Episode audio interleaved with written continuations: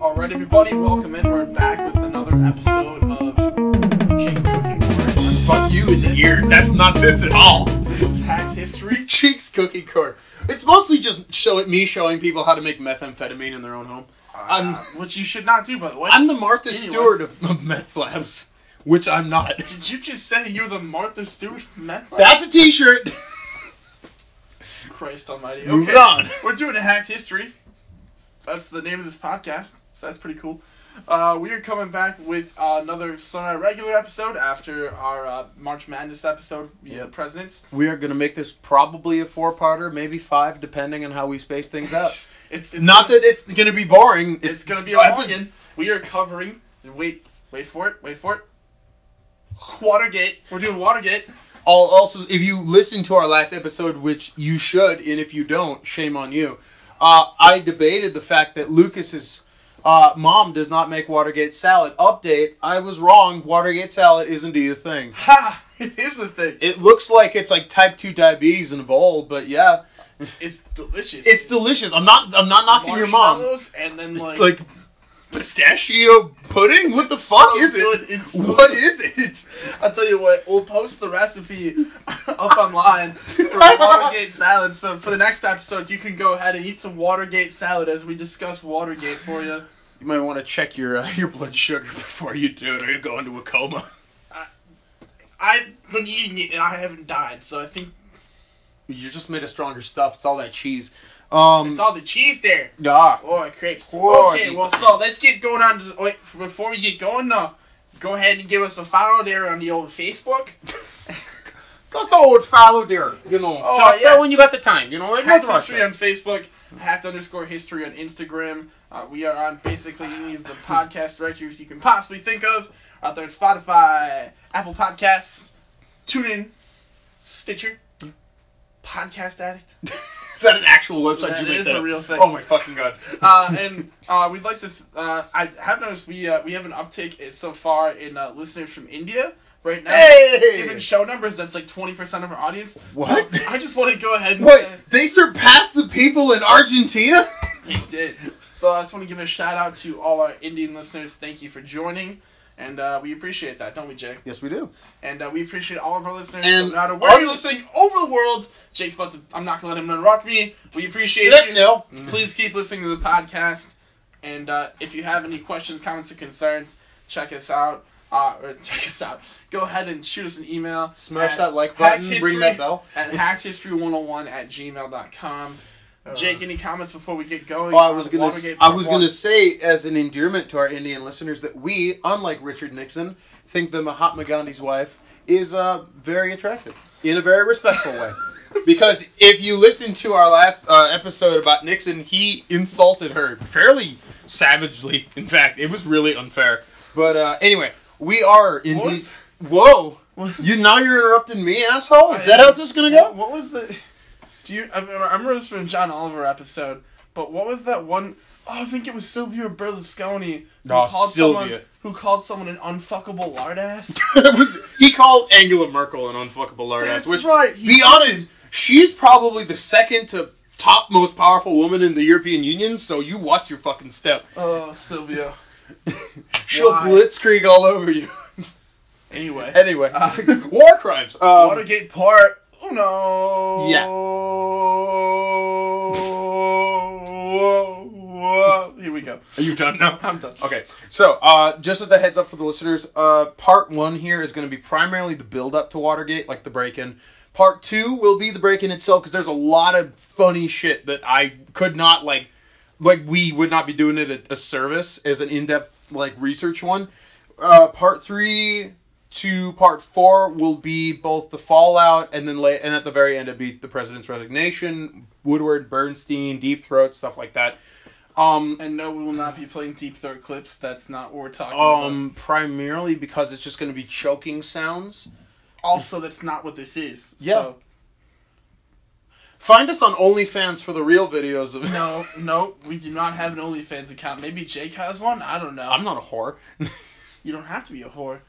Are you saying that people on OnlyFans are whores because I would say a good off of- chunk of them are people willing to flash TNA for money. That's make them a whore. That makes them entrepreneurs.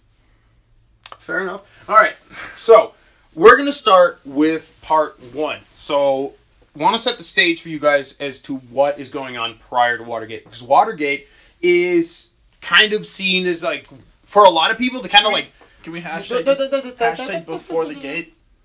Fine. Basically, what I want to explain is where America is at this point and why 1972 is a big deal. So, I started this basically looking at, and this is pretty much for Lucas and I to sort of discuss as we go. I listened to his State of the Union speech from 1972. Oh, lit.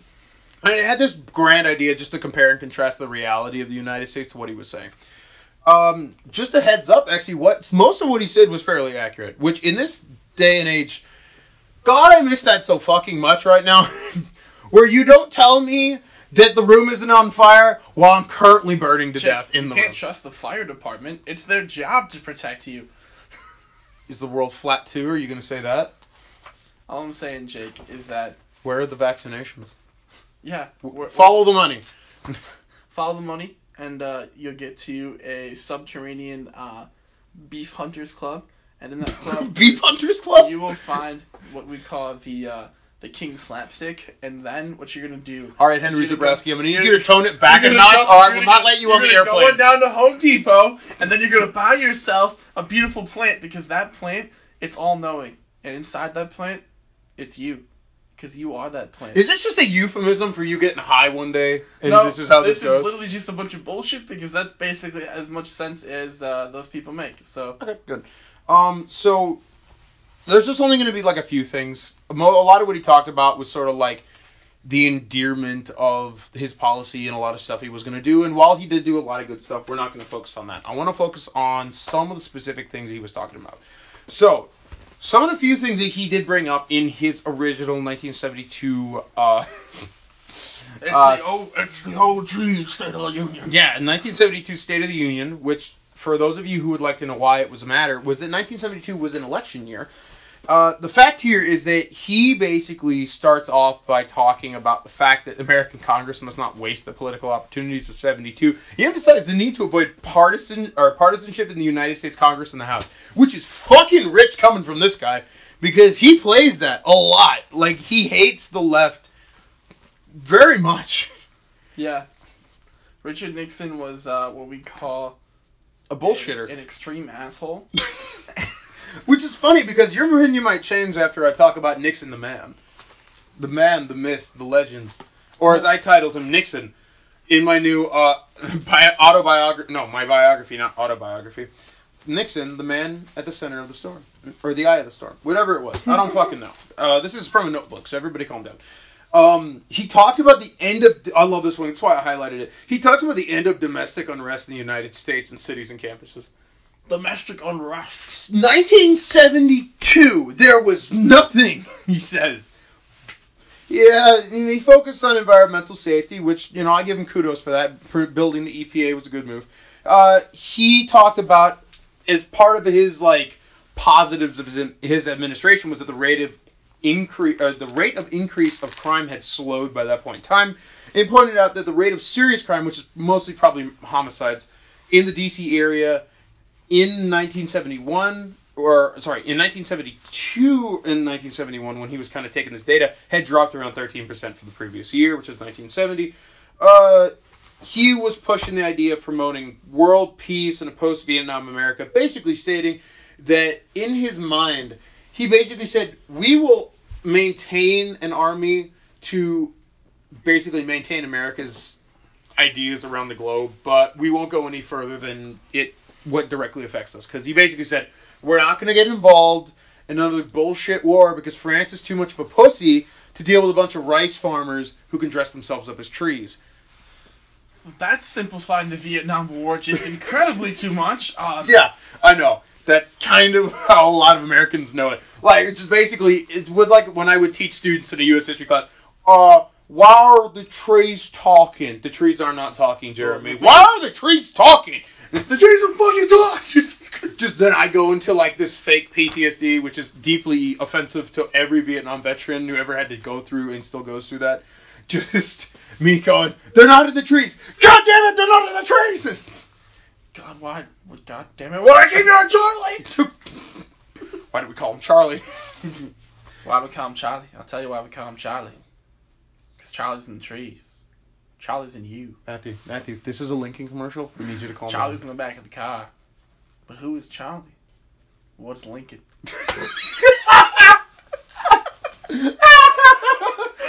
I know what you're thinking.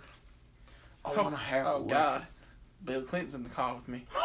Oh shit! I get here? All right. Anyway, Where we going, Bill? your mom's cooter. In a Lincoln? yeah, that like goes over his head completely.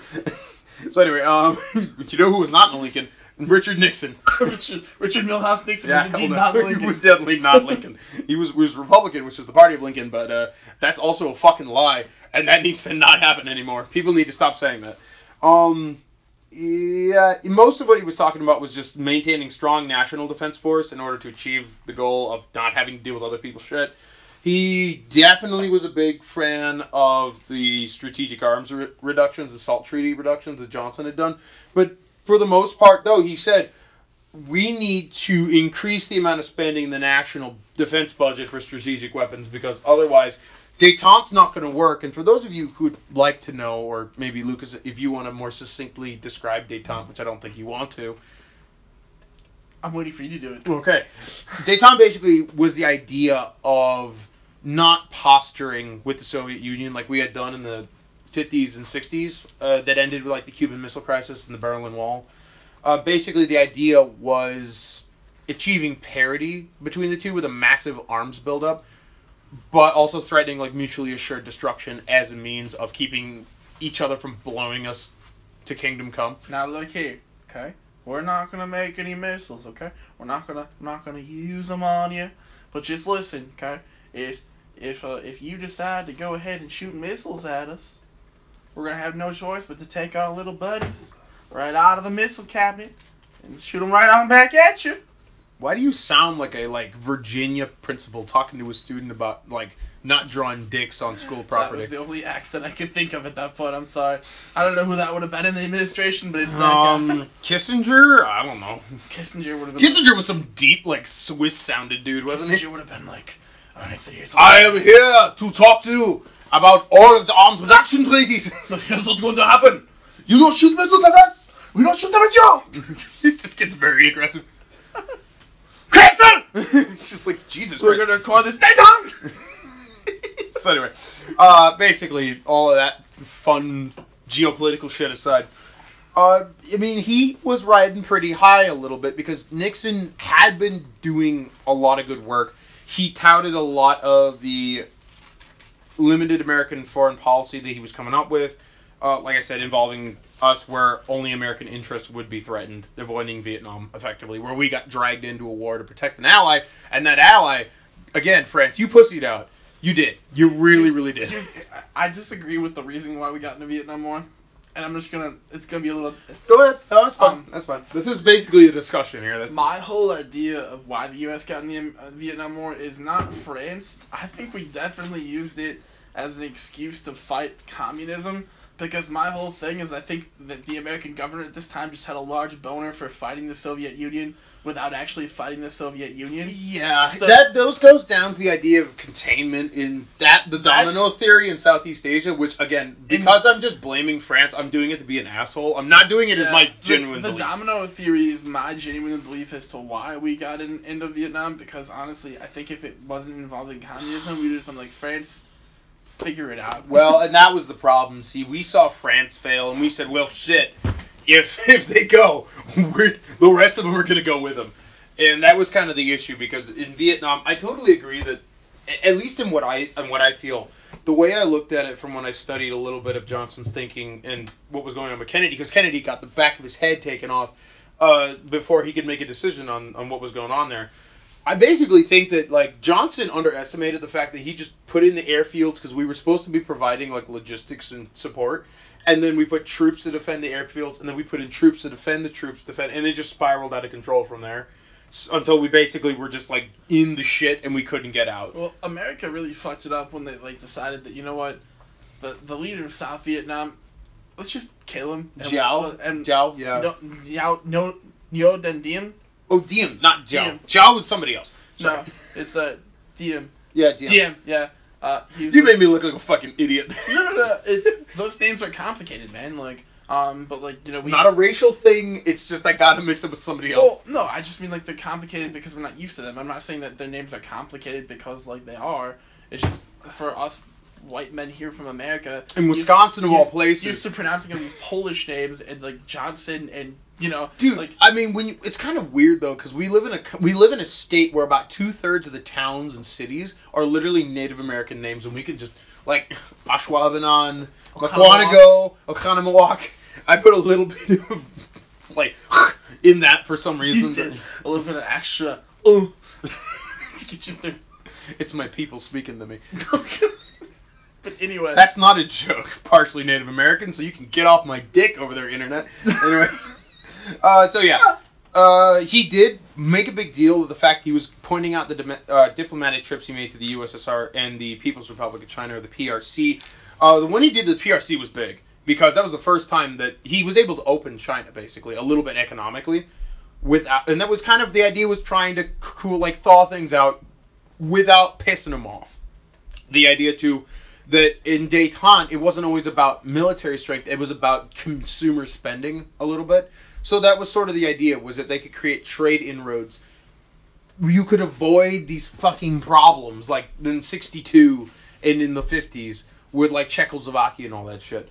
And for his credit, I mean that was the first time an American president had visited the Soviet Union ever since its like creation in 1917. I think. Otherwise, it may not have been the Soviet Union at that point in time. I think it was something named. But JFK didn't go there. no, he went to Vienna, and that was where Oh, he met Did, Khrushchev. he did meet with. Khrushchev. and he did not go to the Soviet Union. Okay. Which is this was big because this was the first time he'd done it. It was in the process of 1972, or it was before, or slightly Right. after his State of the Union, but still. Um, he wanted to basically here. This is sort of where I had to start picking up some of his shit. Was the fact that Nixon stated that the United States is, and this is all all of the stuff that I'm, all the direct quotes here I'm taking, and all the statistics come directly from what he said because C-SPAN has it in their archives. So if you want to find it, it is there. Um, we will maybe be posting it on the website. I'll have to see. I have a list of them, but that, that's not for now. Um, he talked about the idea that the United States was going to make progress towards our goal of a new prosperity without war because obviously people were fucking sick of the war. And so he kind of touted the industrial production, consumer spending, retail sales, personal income, and saying that it was an increase in it, which was true. Um, one of the statistics that I found was that for industrial production specifically, from 1970, they they only had like 0.2 percent, which we're not going to get into the numbers because I'm not an economist and I really don't want to fucking talk about it. But 0.2 percent growth to 1972, where they had 5.3. So you do not need to be an economist to notice that's a big jump. So okay, but why is that important? Well, because in that regard, he was basically stating that since he had joined, or well, since he'd become the president of the United States in 1969, mm-hmm. effectively, that his policies were working. Okay. That he wanted to get them out of Vietnam, and that he was talking about the positives of what was going on. Right? We're a lot of times America was not seeing positives. There was Okay, a lot of sure. unrest, which would continue Sure. until the war was done, and a little bit after. But like, I mean, that was the issue. Uh, he talked about total employment and real income being the biggest in history. Um, fair shake to any future politicians. Don't use those words, biggest in history, because that's almost immediately not fucking true. or you Well, just don't bullshit. Just I what think- I'm saying. I think as historians we've learned not to make absolute comments because Yeah. like they generally don't hold up. Oh, you mean like the biggest crowds in inauguration history? They're the biggest. It's true. The biggest, I- the uh, baddest. I have the whitest crowds. The whitest. I, they, listen, this Looks crowd, like snow fell early. this crowd, everybody. Oh, this crowd, they're beautiful. Yeah, everybody. Most of you are a bunch of backwoods hicks, but I love you. most of you, I wouldn't shake your hand if you came up here. That's true. I would not pee on you if you were on fire. Anyway. Anyway, Um, you'll all be my pawns for the coming civil war. Anyway, um, oh God. uh, two things here: total employment. Just again, looking at numbers here, and for real income. But total employment, what had happened was he actually, when he was president in '69 to '70 and '71, there was sluggish employment, and this would dog his presidency and the presidency after him. I think Carter's up until about Reagan's was the fact that total employment, unemployment specifically, would become a huge problem because originally it had been sluggish. Unemployment jumped to like I think somewhere between like not eight percent, but somewhere close to that, maybe like eight to ten. I don't know. Totally in that because some of the numbers were again taken and skewed and then had to be redone. Um, but the fact was, it was a sluggish to strong start, so he could use that as sort of a thing. Say, see, my process works. Listen, the the process, you know. No, you listen here, you Listen. bunch of pussies. Listen I'm here. gonna tell you something, you bunch of anti-war hicks. I'm gonna go down to the hotel, right? And uh, I'm gonna get myself a nice little room. I like Betty Friedan to take that lotion and pass it my way. Oh, all right. I anyway. love how we turned him into uh, something else. What the fuck? I don't know what that was. Okay. Uh, his real income quote being the biggest in history. To his credit, uh, for 1971 total income, He boasted a lot about economics. he did basically because that's kind of how you needed to do it. Cause I'm getting I'm getting a little bogged down in the numbers. I'm not gonna lie. I know. So was I. So was I. I had to make. That's why I said I did not do numbers for all of this. I just kind of, kind of had to take it at face value and keep moving. Um, and everybody's like, "Hey, you guys didn't do your research right." Guess what? I had a week to do this. Get off my ass. This, is, my also- hobby. This is also partially a comedy podcast. This is a hobby, people. we just literally spouted out numbers for an hour. I'm sure we'd lose most But of our no, it's fine. Six point two percent from seventy to seventy-one. You want to go into that? I don't give a fuck. Let's do it. Anyway. Let's do the big numbers podcast. Yeah, no, nobody's gonna be listening to that. Or one really weird dude. I like it when they talk about the zeros. It's like, get your hand out of your pants, Jeff. You're at work. The decimals make me feel horny. if there's one thing that really gets me going, it's, It's the periods. It's Oh, the decimal points. I like all those fucking dots. Oh yeah. I love the number pi. It's the sexiest thing. Is this like this is like foreplay talk for a guy who works at like MIT or something like that? Man, your pies. I want to get in your pie. Three point one four one five. I just nut in my pants. It's fine. Anyway. uh, it happens every time. Yeah. so uh, anyway, real income for him. To his credit, uh, the max total income in America at the time, per the year, at the end of 1971 was ten thousand three hundred eighty-two dollars and ninety-five cents. In the average American household by 1972, it had reached eleven thousand two hundred eighty-six and seven cents. So there was an increase. He wasn't wrong about that. It wasn't big. Not the biggest in history for sure, because at the point in time, 72, you had like all the other history up until 2020 to talk to. But uh, yeah, again, giving him credit, he was price properly telling the truth at the time. Uh, he talked about the rise in business and consumers' uh, confidence, which again, there is no details on that because that is a fucking opinion, and I'm not talking about that. Um, He he is not my job. yeah, he he did tout the new home building starts, the idea that people were building more houses. It reached the highest level ever, according to the data that I saw. And just quick consideration, it appears to be correct. That it wasn't the highest ever, but again, the increase was there. Again, it's kind of hard to use that in the context because records were shit prior to that. Wonderful. You could say that about American 1776. Yeah, building was on the rise just because we had a new country to work with. It's on the rise. I've got enough money, and hey, there's people over there. You're not people. You're not doing anything with it. That's my thing now. Why are you That's saying? right. Why are you saying that? no, no. What do you mean no? It's my people. I can do the fucking voice. I know, I know. I Anyway. know. Uh, he touted the fact that interest rates were down, which again was true. Uh, he did state the rate of inflation was down, and he said that the back of inflation will be broken in 72. Slight problem with that.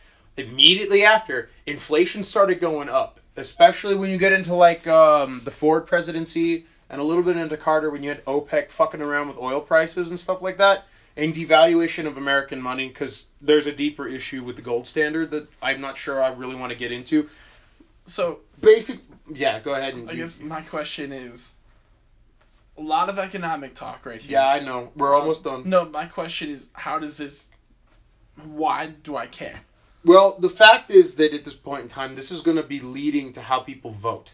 Mm-hmm. I probably should have made again. This is issuable for me because right now it's a lot of facts. But again, with 72 being an election year, a lot of people were going to say, "Well, who's the candidate who's making a better case here?" Right? Mhm. I mean, Nixon has quite a lot going on for him right here. People like him. They will continue to like him even up until the very end when he resigns. So this was basically sort of setting the stage as American voters started looking at political candidates.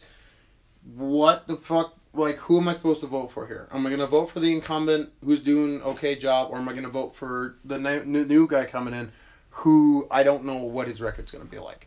That kind of makes sense. Yeah.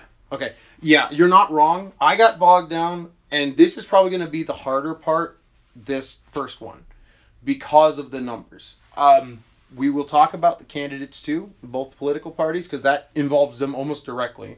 Hubert Humphrey's campaign and Nixon's campaign, and then we talk about Nixon as the person, and that, then we'll wrap it up. Like I said, this is going to be probably the driest part. God knows, I know that, but we have to get through it. All right. I'm Doug Dimmadome. Oh, the Dimmsdale Dimmadome. Yeah, basically. So yeah, um, again, inflation that would be a lie because inflation would fuck with the country for the next 20 or so years. Uh, national un- unemployment rate, he said, was a bad thing. It rested around six percent, but he stated the goal of full or zero percent unemployment in peacetime, which Lucas, you and I took economics. Is that zero percent unemployment. is that real? is Unemployment, zero percent Not- not unemployment. possible. Not a possibility. No, that is that is not a real because thing. there are little populations that will not be able to work ever, No, and no. you can't change that. or people in transition. I don't know why he said it, and I literally wrote it down as saying not a reality on my notebook. Zero percent unemployment. Yeah, because that's a Yeah. real possible thing. Nah. Yeah, basically. So again, like I said, what we could gather from this is the fact that Nixon basically said that the country was elevating itself from the quagmire of Vietnam, getting back on its feet, moving forward, doing well, or at least better than it had been doing. Quagmire. Giggity. Giggity. Giggity. Yeah, just like Quagmire from Family Guy, uh, you do not want to be in or around him at any point in time because just like Vietnam, you will be shot. Um, you get ringworm because you don't change your socks. I learned that from Forrest Gump. Um, you also don't salute an officer because the snipers will pick him off from a mile. Basically, though, the idea was that he pushed the fact that his ideals of remaking the United States as a competitive entity would be the focus on the internet, and the fact that he was going to focus on internal ills was what wanted to make him look because he's already starting to plan up for the election at this point. Here comes the reality, though. Foreign standing wise, Nixon diplomacy, which was what he was implying, because again, this is going to affect how people look at the Mhm. presidential candidates. In from 72 to 73, we had something called Nixon diplomacy. The idea basically being that in, it was basically detente, from confrontation to talking and shit like that. You know, it was the height. So again, going to Russia, going to China, that was that was positive, right? A lot of people were seeing that as a positive. Um, of course, there are the treaty changes in Europe, in Western Europe specifically. We had sort of a reduction of troop strength, which was good because a lot of people thought we were spending too much money there anyway. So there were a lot of positives there.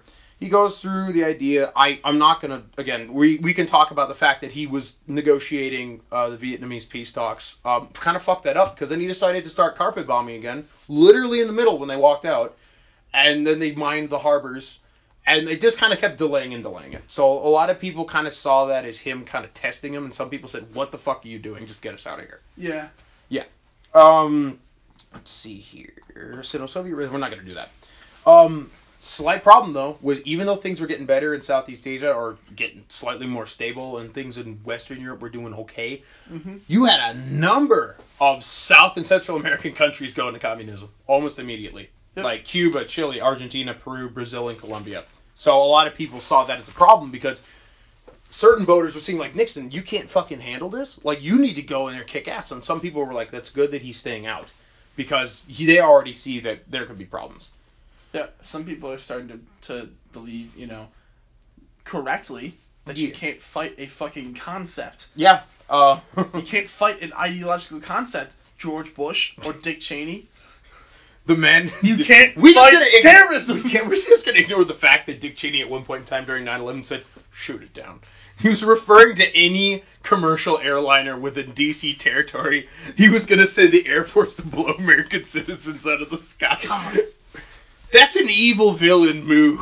It is. Also, Yeah. you can't fight terrorism. So, because terrorism is a concept. the more you know. And you can't fight communism, and that's what our friends uh, in the 70s. All you can do is outspend the bitch. anyway, so economics again. Here we go. Uh, again, he's not wrong. Seventy-two, we did see and we were enjoying prosperity. So Nixon was telling the truth there, and a lot of people did feel that that would kind of improve because whatever whatever the economy's doing good, that president usually gets reelected, right? That that's basically the general rule. Correct. There was a high real growth rate, 6.4%. Again, these numbers are pretty much inconsequential to what we're talking about. Uh, there was a fall in employment, uh, about 5.1% at the end of 1972. So what he was talking about, it having it, he was kind of pissed about it being at 6%. He kind of got what he wanted, and then it snapped back on him. Domestic situation was not great though, because as he's talking about all this economic shit, some people are starting to see the good old term stagflation, basically stagnation and inflation. So unemployment and high prices. Uh, a lot. Some people would not. They were not going to see that voting for him, but some experts were starting to notice it. We're throwing the red flag, like, hey, this is a fucking problem, and then, you know, they just kind of weren't paid attention to. Mm-hmm. Uh, again, unemployment was considered low. We're not going to go over that. Uh, there was a slight problem, which did turn a lot of people, especially in the unions, on him, was the fact that while Nixon was attempting to keep funding for federal programs under $200 billion to keep that defense spending up, he actually had to acquiesce at one point in time and he delayed pay raises to a lot of federal employees for about six months. Um, believe it or not, that pissed them off. Actually caused a lot of the postal workers to strike. And there's an ice cream truck outside. anyway. Fucking postal worker strike. So yeah, basically at that point in time, so the postal worker strike was a bit of a ding to his image because, you know, if you have riots in the street, you're probably not seen as doing a good job. Yep, uh, a lot of unemployment shit. There was a somewhat of an economic boom in 1972 because it had actually jumped up, which is kind of weird. So a lot of the data that I saw, basically saying was low from 69 to the beginning of 72. 72 was great, and then it just went back to being kind of shit. But whatever.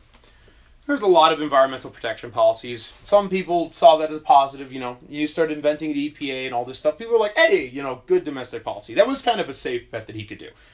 Domestic unrest is kind of a problem. This is where he starts to lie. Because a lot of people were still pissed about Vietnam. And that's where a lot of like people who genuinely hated Nixon as sort of being like a, a fascist, that's where this comes from. So there are a couple situations here during 72. I'm going to go through just a couple examples of some uprising that was going on. Um, there was a lot of issues where when Nixon decided to authorize like mining of North Vietnamese ports and the carpet bombing campaign to kind of like so as they were literally starting to try to get out of the war, there was a series of public protest demonstrations with quote unquote mass marches, and this is from the New York Times of that day in that year. This was an article that they said where there were public protests slash demonstrations, mass marches, window smashing sprees, silent vigils, and traffic blocking sit-ins. The majority of the student demonstrations originated on campuses, so again, usually college voters, they're probably not going for Nixon, probably, unless you're like like the Young Republicans group.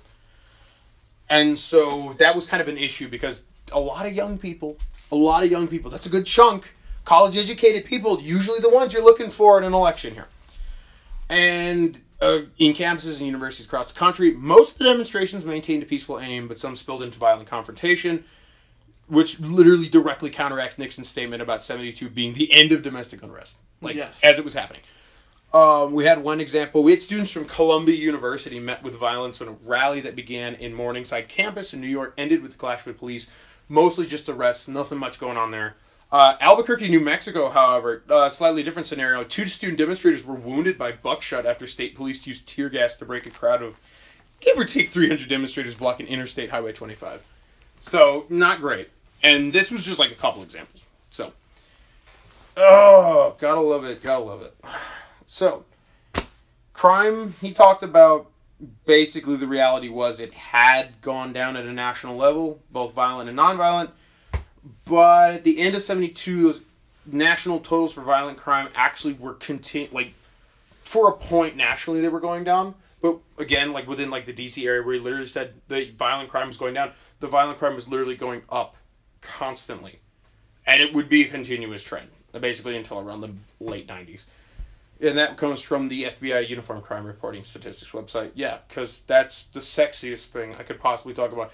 If you're as bored as we are, trust me, we're on the same fucking boat. FBI female body inspector. You know what? You are you and every guy at Daytona Beach right now. Hey, you want to see Suns Out, Guns Out, bro? It's not gay if I smack you on the ass. It's not. It's not gay. It's true. It's true.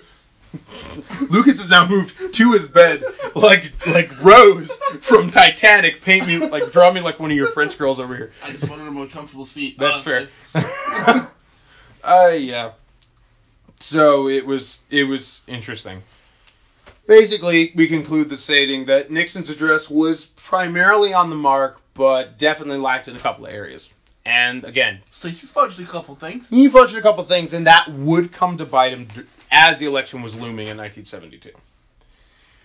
The fact here is this that we're still going through the movement of trying to get out of Vietnam. People were still pissed, but Nixon, being an ardent sort of like get these hippies out of here sort of personality, that was gonna that was gonna alienate a large chunk of voters. A lot of Americans didn't want to be there Well, yeah. most of the, I mean, like I said, this is really when both parties kind of shifted to what we know them now.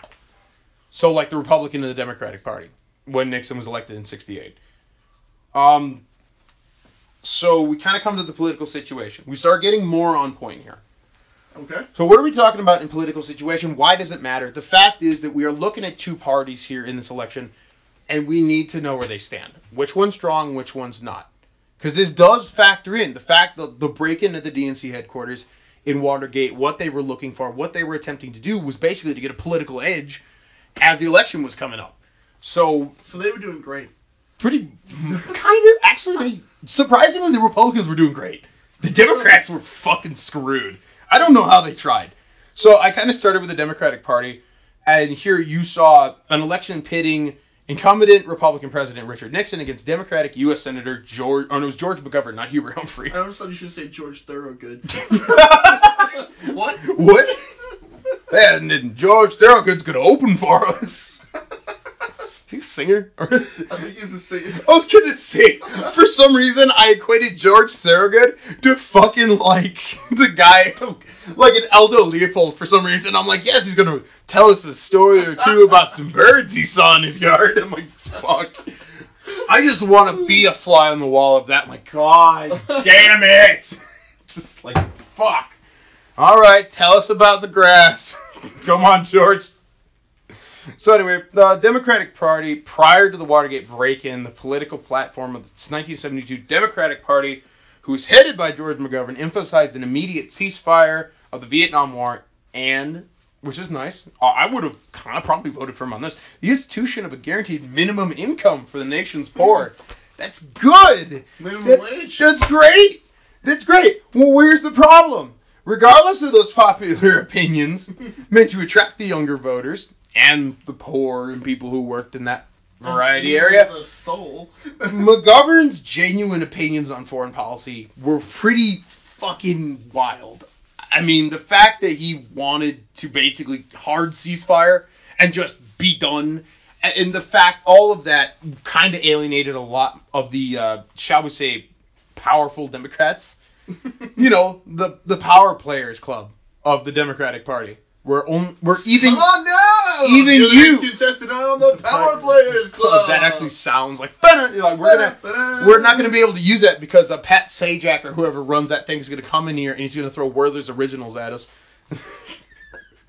Stop using the song. Stop using the song. it's just like, no, no, no. What did I tell you, boy? What did I tell you? Now I'm going to have to smack you. Like Bing Crosby hitting his kid with a bag of oranges. Well, I just I imagine just a barely coherent guy walking through the door. Stop using the song. he's just like knocking on the door.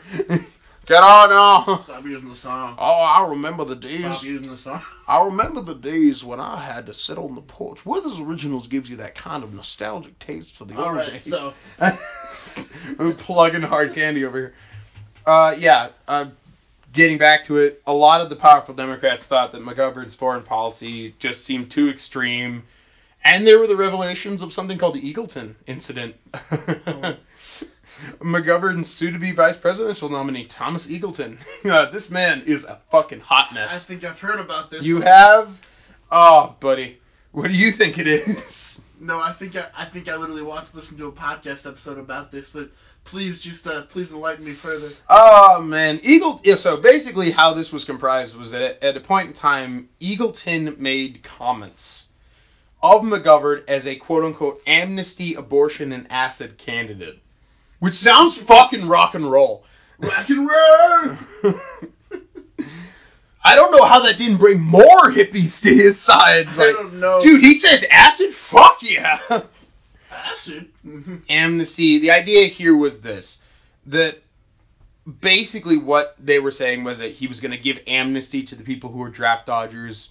He was going to be the person who emphasized abortions. This is why the abortions in, in 1972 America was still pretty fucking taboo. Having to go meet a guy named Two Finger Richard in a dirty alleyway to get coat hanger Not Two Dick rich. jammed in your. All right, well that's how he. Uh, that's how he became. All right. Yo, man, they call me Two Dick Rich.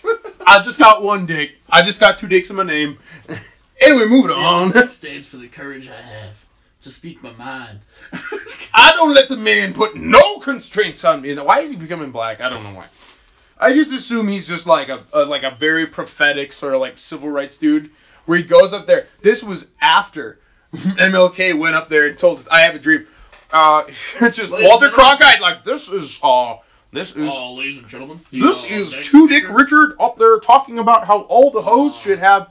This is Tom Brokaw. We've got a new speaker for you. Two Dick Rich. Is this becoming? uh, Is this becoming Lee? Oh, I just wanna. No, Tom Brokaw comes a lot more out of the throat. You gotta really sound pissed off. Would you just say Tom Brokaw is gonna come down somebody's throat? Is that what you said? comes a lot more down the throat, like the voice. Oh, I bet he does. that was good. Anyway, um, so that was kind of a, a tag because basically it really hardened the right wing to McGovern being a guy. Like it definitely started pushing the middle ground voters to Richard Nixon because they're like, I don't want to fucking have this guy. Um, Nixon. yeah, and then here's a, a bigger issue. Uh, Alright. He had a lot of undisclosed bouts of clinical depression and hospitalization, Oh, and that part did hurt. I did, he- I Yeah. did hear about that. He yeah. was, I think he was fairly suicidal. I don't know for certain. And if you are feeling suicidal, remember to call Please suicide hotline. Yes. Tell your friends, your family, tell your pastor or a rabbi. That's not even a joke. I don't No, care. in all seriousness. or your imam, or I'm not sure who who it is in If the. you're having trouble, please, Sheik, please seek help. Please talk to yeah, somebody. please, God, for the love of God, that is not the way to do it. Because, yeah, if he did not kill himself, regardless, obviously, I think he's passed away at this point. But the the depression and the hospitalization basically made him look like a bad candidate. It made it look like McGovern didn't know how to choose his people. Be honest, I wouldn't even put that on him because it was undisclosed. But that was kind of the stigma of the 70s, especially in the 20th century. It's like he's a weirdie. That was basically what they saw, and they couldn't. They just didn't have the faith there. Mm-hmm. Um, on the switcheroo was the? Republican. Yeah, Is that what you was the? Republican Party. Basically, here they had far stronger prospects for victory in '72 just because they had an incumbent president in tow, and the fact that they had a Democratic opponent that was weakened by like inner strife. They basically had an opponent that didn't know what the fuck to do with themselves.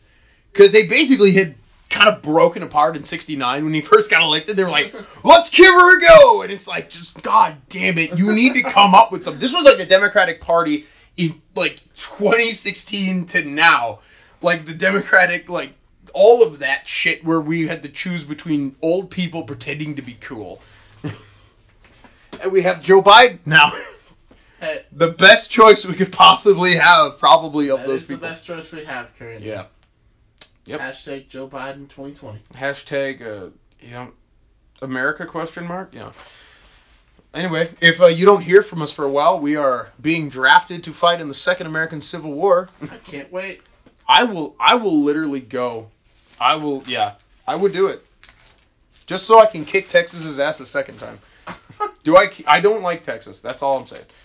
Uh, so yeah, Hey. there's not a lot going on here. I respect your Texan listeners. Uh, you know, you guys complain a lot about breaking off and becoming your own state. Just fucking do it, man. Just do it. You won't. No balls. Anywho. not collectively listening to this, so keep please keep going. Actually, I would love it if the entire state just turned, just like you know what? Fuck you. Yes, we will. just, just sticks detonator cord in the fucking borderline, just blows them into the fucking, into the fucking Gulf of Mexico. He's become a, he's like, it's like a fucking like sailboat out of Waterworld, just like drifting and causing danger and destruction wherever they go. You, you good there? I'm great. You look like you're fucking done already. I'm amazing. I Keep hope going. you are. Anyway. I'm, I'm, I'm We're basically conceded to the fact that there's not going to be a high listener count for this episode. There might be. Just tune in for episode two. That's all I can say. That's when the fun starts. Or keep listening to this episode. Yeah, please. If you're already at this point, we're pretty much there. All right. So, again, the Republican Party had a pretty good shot just on the fact that they Shot had. through the heart! Uh, what the fuck? He's throwing shots. So. Okay, fine. Shot through the heart! All right, now we gotta fucking pay him money. God damn it. Anyway. Anywho, um, they were just able to portray McGovern as a radical left-wing extremist who was too incompetent to be president, and that pretty much was it. At that, they were just basically their platform was we're gonna keep on keeping on, rock and roll will never die. Tin soldiers and Nixon's coming. Yeah. Rock and roll, coochie coo. Oh, I you I you just ignored the fact that I mentioned the Ohio State fucking massacre of Oh, 1972. Jesus. Anywho, that was also a negative. Was that? Yeah.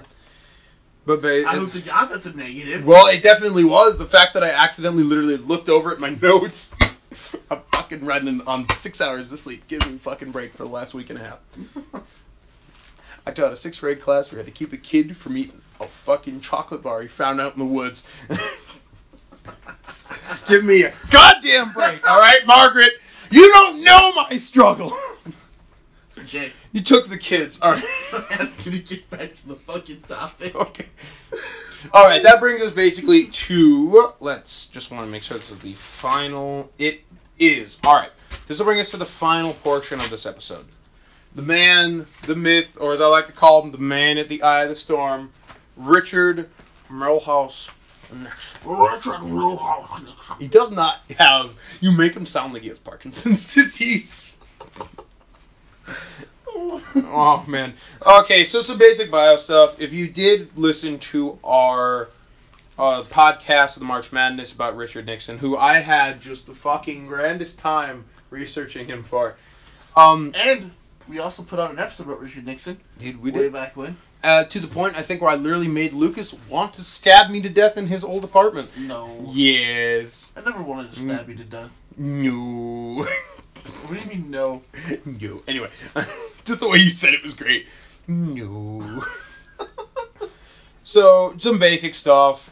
Born January 9th, 1930, died April 22nd, 1994. Actually, was kind of interesting that he lived that long. Um, not not in like a bad way. Usually people back then just died. Um, but he was 37th president of the United States from 69 to 74. Spoiler alert. Uh, he's the 36th vice president of the United States from 53 to 61. He was the United States senator from California in 1950 to 53. He was an ardent anti-communist. He was on the, I think it was the, what was it, the Committee of Un-American Activities? Wasn't that what they called themselves? Yeah. Yep. But basically, here what we're looking for is the fact that we want to see his personality. Now, again, we focus on personality because Nixon becomes a part of the story because he fucking decided to try to cover it up. But why does he cover it up? There's a lot of questions here, and that's why we talk about Nixon's persona, and it's going to come up again. Primarily because Nixon, according to Tom Wicker's essay on Richard Nixon's personality called Character Above All, which I had the dubious Character above all. I love it because he, he kind of takes a middle ground. He does, he, for his credit, Tom Wicker does say he was neither saint nor sinner. He was in the middle. But basically, Nixon's person, according to Tom or Wicker's account, because he interviewed a lot of Nixon's close aides, friends, and enemies, was that he was a person considered that of an introvert in the extrovert calling him a politician. Basically, meaning he didn't like the social asterisks aspects of his job. Oh, Nixon didn't like to socialize? Hell no. He was very, very uncomfortable around people. And this is just it just adds to like how weird of a dude he is. because not only is he an like introvert isn't weird, but well, but him being an introvert in that position, it folds into a number of other psychological things that were going on in his head. Number one, basically, the, his image was made especially difficult by the fact that he was seen as an intellectual, appealing to a public that, quote unquote, puts low value on eggheads, which I love that statement because it's like such a fucking like mid '90s thing to say. Basically, what it meant was that he was not an intellectual in the scholastic sense. He was not a professor, but the fact that he was the kind of person who could rely greatly on his own intelligence and the intelligence of others, and the idea that he was had a considerable capacity to read and understand technical papers, basically saying that he was someone who quote unquote retreated to a room alone and wrote in longhand on a yellow legal pad the gist of his major speeches. So basically, what that says is that he was a thinker. He was not a guy who blindly rushed in. Some would say like Johnson did. Uh, he was definitely somebody who considered all the options, right? Lucas has fallen asleep. I'm not falling asleep. Okay. I'm listening to you talk about this man, Mr. Richard Milhous Nixon. Fucking didn't look like you're not currently in a food coma. I'm not in a. I would hate. How could I be in a food coma? I don't know. so yeah, he was a thinker. You know, he was not a dumb man. He was not. He impressed his colleagues with his ability to ev- to evaluate pros and cons of a problem. Right? He he definitely liked to break things down. He's kind of like me. I hate to say it. I like to literally know all of the angles before I make a major decision, which is why I don't have a girlfriend. God damn it. But That's the only reason. yes. Never mind my socially socially stagnant personality and the fact I don't try. I don't have a girlfriend either. In a yeah. You're closer to one than me. I mean, Moving on. Anyway, so uh, early in life, Nixon f- found his identity when he was in university, especially in the crowd of people that worked their way through education. He, for the pretty much until the day he died, had a chip on his shoulder for the Kennedys, sort of those people, the Roosevelts, who were able to be born into power, that didn't have to do anything, that were granted everything. Nixon came from fairly low level backgrounds. If you remember in the Nixon episode that we did, as I'm going to put Lucas on the spot here, was he a rich or a poor man? Richard Milhous Nixon. Yes. I don't remember. Okay. wow. Fucking wow. Anyway, no, basically he was middle class. He came from a working class family. And so for him, that was kind of a, well, I mean, for a lot of Americans, that's a point of pride even today. Because you had Kennedys. Kennedys were a fucking dynasty.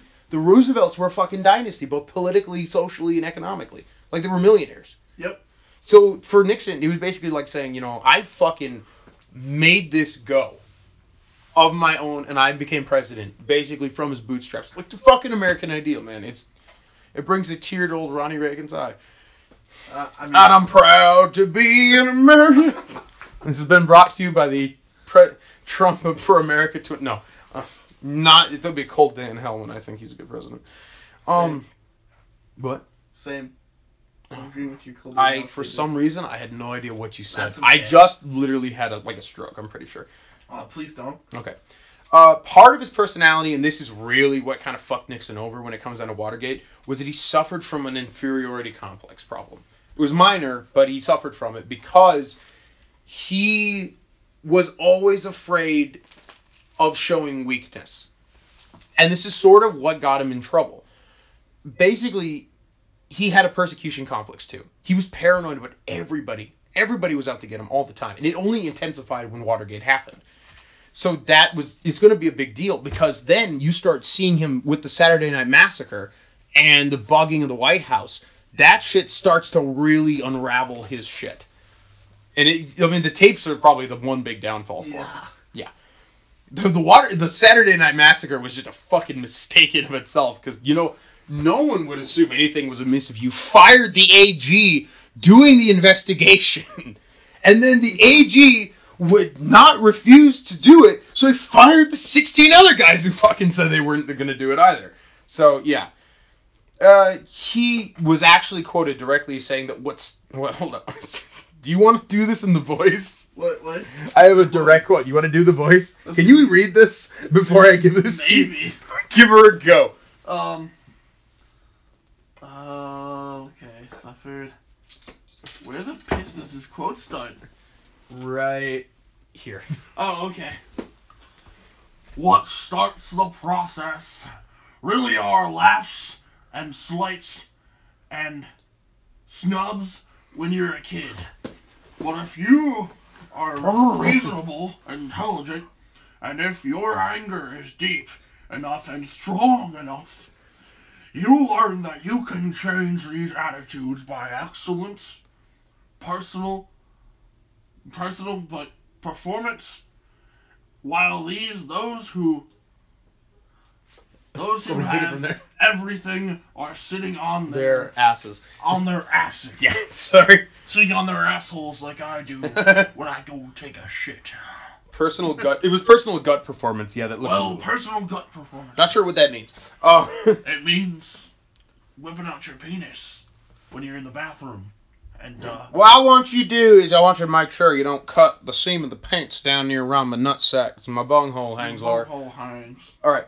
Basically, what we stated here was that Nixon says all of the shit that he endured in his childhood, which was the fact that kids usually make fun of other kids. Happened to me.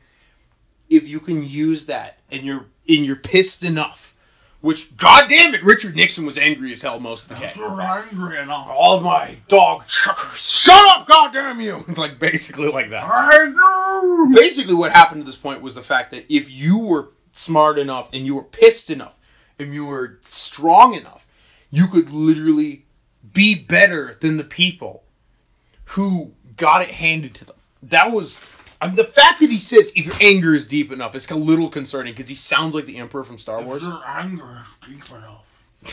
That sounded so weird. I feel, I feel the hate flow through you. It's over, Anakin. I have the high ground. I hate you. I am listening. All right, that's more I kid. am Senate. It's treason then. So it's Yes. treason then. That's treason then. That's so goddamn it. Fuck.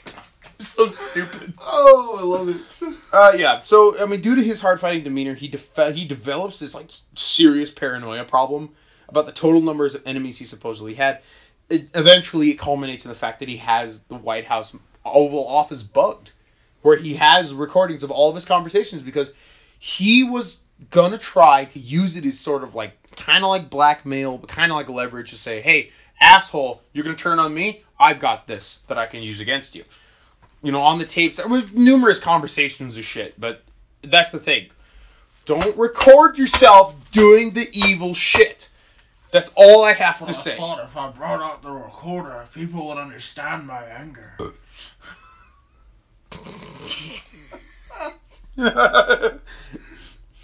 uh yeah. So I mean, and to be honest, him bugging his own office could have literally been started the psychological paranoia. See, we haven't gotten there yet, though. He hasn't even done any weird No, shit we haven't. But the fact is that that paranoia, which comes into play, continues to be the problem, literally until the end for him, until he's just a broken man.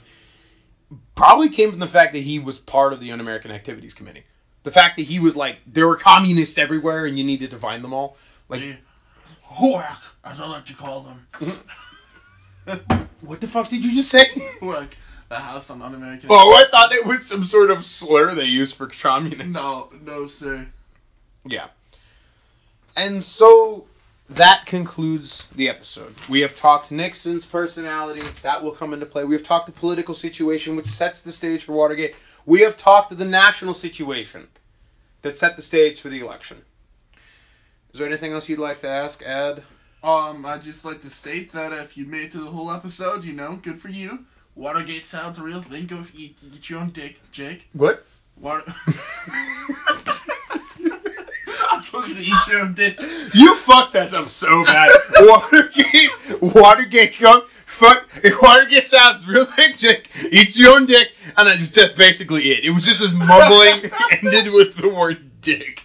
Well, um, if that's not a good incentive to listen to the next episode, I don't know why. Uh, next episode, you will love it. We talk about the bum squad that broke the fucking Watergate break-in, and the man, the myth, the legend, Frank Willis.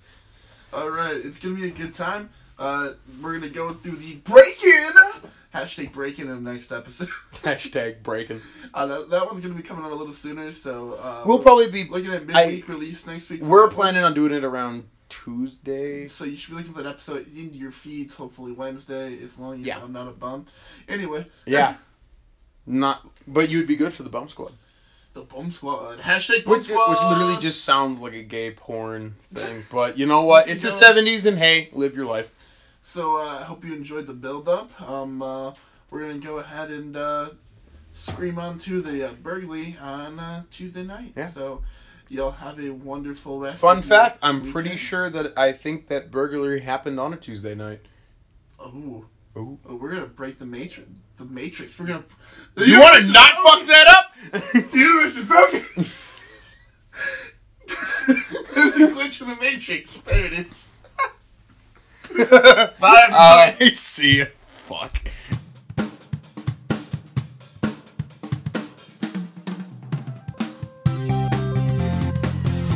Your home troubled by strange noises? Do objects move about your domicile seemingly of their own volition? Do unseen talking rodentia leave unsightly teeth marks in your butter? Do large hairy anthropoids stalk your yard? If you answered yes to any of these questions, then don't wait another day. Listen to the Least Haunted podcast. Hello, and welcome to the Least Haunted Podcast, a place where skepticism, science, anthropology, and humor meet to discuss all things haunting, spooky, supernatural, and sometimes just the plain stupid. Join me, your host, Cody Franks, and your co host, Garth Von Onen, that's me. as we journey all around the realms of the paranormal sciences to look with a critical and skeptical eye at various and sundry topics such as Witches, talking mongooses, the Yeti, superstitions surrounding the Black Death, the great clowning of 2016. and a psychic Cold War for the very soul of England. And that's just in the first several episodes. So join us every other week for a fun and hopefully entertaining, informative dive into all manner of spooky and strange occurrences, people, places, and things. The Least Haunted Podcast. Because the only thing that's haunted is you. Haunted is a relative term. Scientific knowledge does not acknowledge the existence of ghosts, haunts, spooks, specters, and general phantasma. The producers of Least Haunted are not responsible for any crisis of faith, demonic possession, spontaneous development of superfluous nipples, or unintelligible writing that bleeds through the plaster of your walls that might develop as a result of listening to this podcast. Offer void in parallel dimensions, alternate realities, and timelines in which you are your own mother, father, grandfather, grandmother, child, niece, nephew, and or any combination of paradoxical, unbranching genealogies thereof. First go, nice. Well done. Woo! Damn. Thank you.